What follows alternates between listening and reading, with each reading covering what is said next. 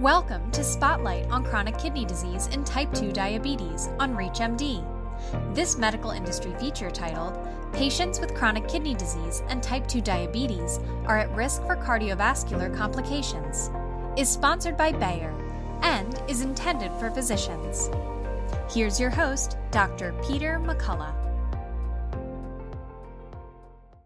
Hello, I'm Dr. Peter McCullough, and I am a professor of medicine at Baylor University Medical Center in Dallas, Texas, specializing in cardiology.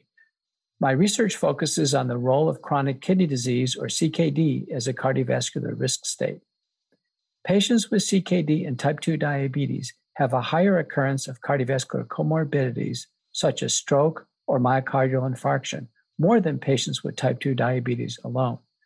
Over a 10 year period, patients with CKD and type 2 diabetes are three times more likely to die of cardiovascular related causes than patients with type 2 diabetes alone. To address this disparity, we have to look at the drivers of disease progression. CKD progression is dependent on the combined effects of metabolic, hemodynamic, inflammatory, and fibrotic factors, the latter of which are largely unaddressed.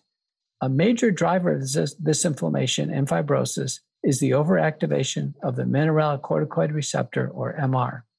Under normal conditions, the MR influences electrolyte and fluid balance as well as tissue repair.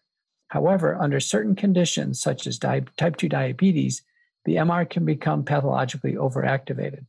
Once overactivated, the MR produces pro inflammatory cytokines and pro fibrotic proteins, which can lead to injury and structural changes in the kidney and heart, worsening renal and cardiovascular disease.